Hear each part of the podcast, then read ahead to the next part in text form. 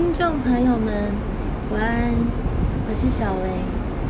今天要跟你们分享感谢、赞美的重要性。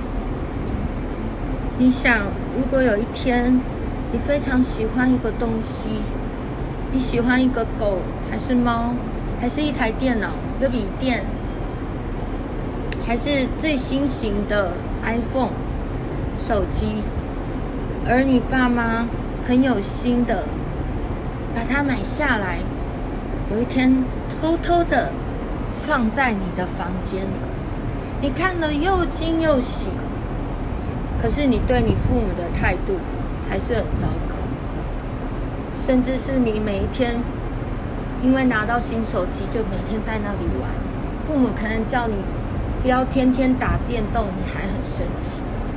那你看到狗猫，你就把门锁起来，在里面跟他玩，不准父母念你。那我们对上帝何尝不是如此呢？其实就像我刚刚做的比喻，送你东西的是你父母，你不应该跟他们说一声“爸爸妈妈，谢谢你，我爱你”，你们是最棒的父母。那我们的上帝何尝不是如此？如果不是他，你会有空气吗？你会有水喝吗？你觉得这全世界一切到底是怎么来的？星象、天空、月亮、星星，自己平白无故出现的吗？当然不是。我们这世界上有一位爱我们的上帝，他创造了这一切，而他也很。喜爱我们每一个人，所以让我们可以有空气可以呼吸，然后也创造了大自然。当你走在山间的时候，怎么会有这么好听的鸟叫声？甚至是一边走一边想着，这些鸟儿谁在喂它？怎么活啊？圣经上说，那些麻雀不种也不收，上帝也是养活他们，何况你们呢？所以说，有些人可能暂时疫情失业了，在家里，你永远不要放弃希望，上帝养你，只要你愿意来认识他，来依靠他，上帝养。当然，我说了上帝养你，不是你就瘫在那里，你也可以尝试着出去应征工作看看。前提是你先来认识神，然后祷告交托，他会帮你选出最适合你的工作，不一定是高薪，但是绝对是适合你的，也会帮助你成长。我们的天赋就是如此的爱我们。所以创造了这一切给我们。如果你想要更多每一天有上帝的恩典祝福临到你的生命，你就要先来感谢他，先来赞美他，歌颂他。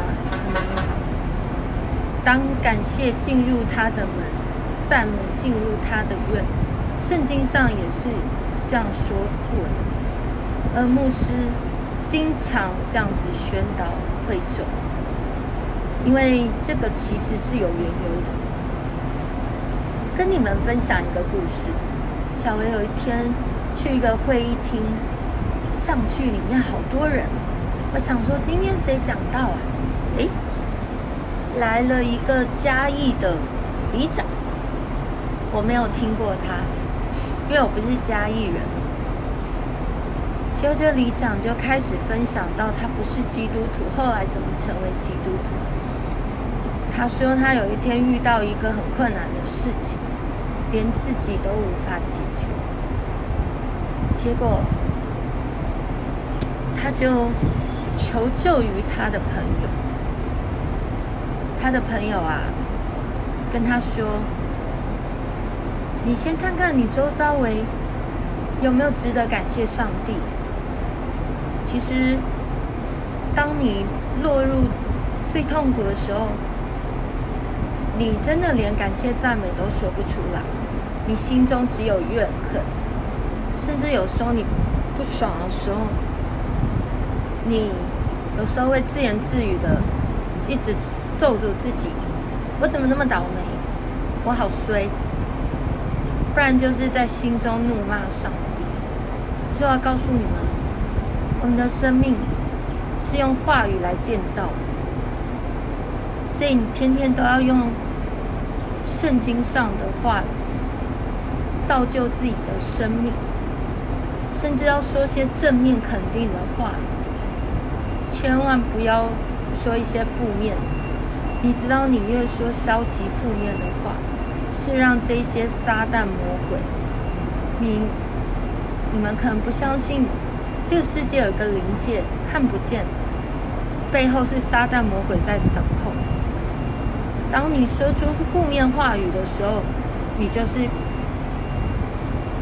靠这些撒旦魔鬼更近，他们就可以影响你，控制你的大脑，影响你的心思意念，让你到最后。就觉得自己这么烂，所以要天天来宣告上帝的话，知道上帝看你是宝贵的，知道上帝爱你。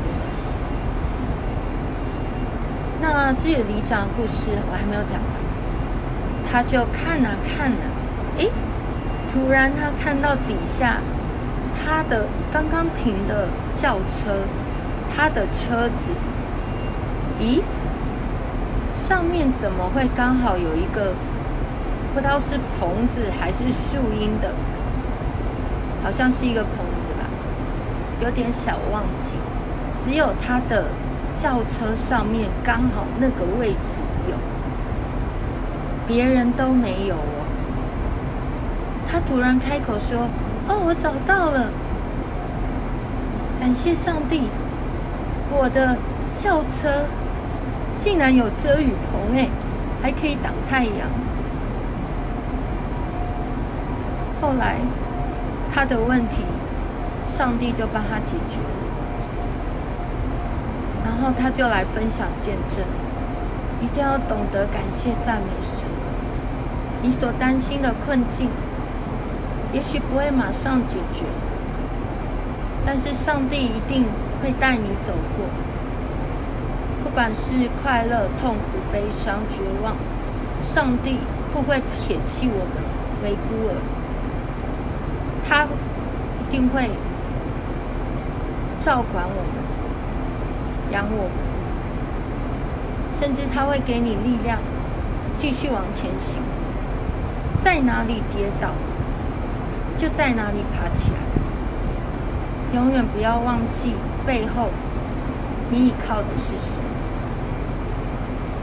后来，这个里长就分享说：“我们不能一个脚站在世界，一个脚站在上帝那里。所以他说，那就靠在天父身上吧。所以，我们要学习依靠上帝。你是否能够在垃圾里面找到珍宝？就看你。”能不能在你一堆困境里面找到值得感谢、赞美上帝的地方？当你越多感谢、赞美的时候，上帝会开始改变你的眼光，他会开始让你用上帝的眼光去看这件事。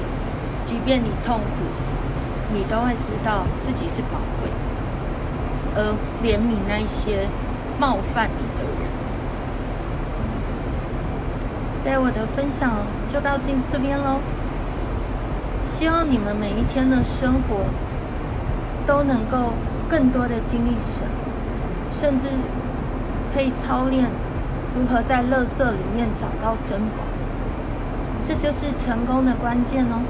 我是小薇，下次见，拜拜。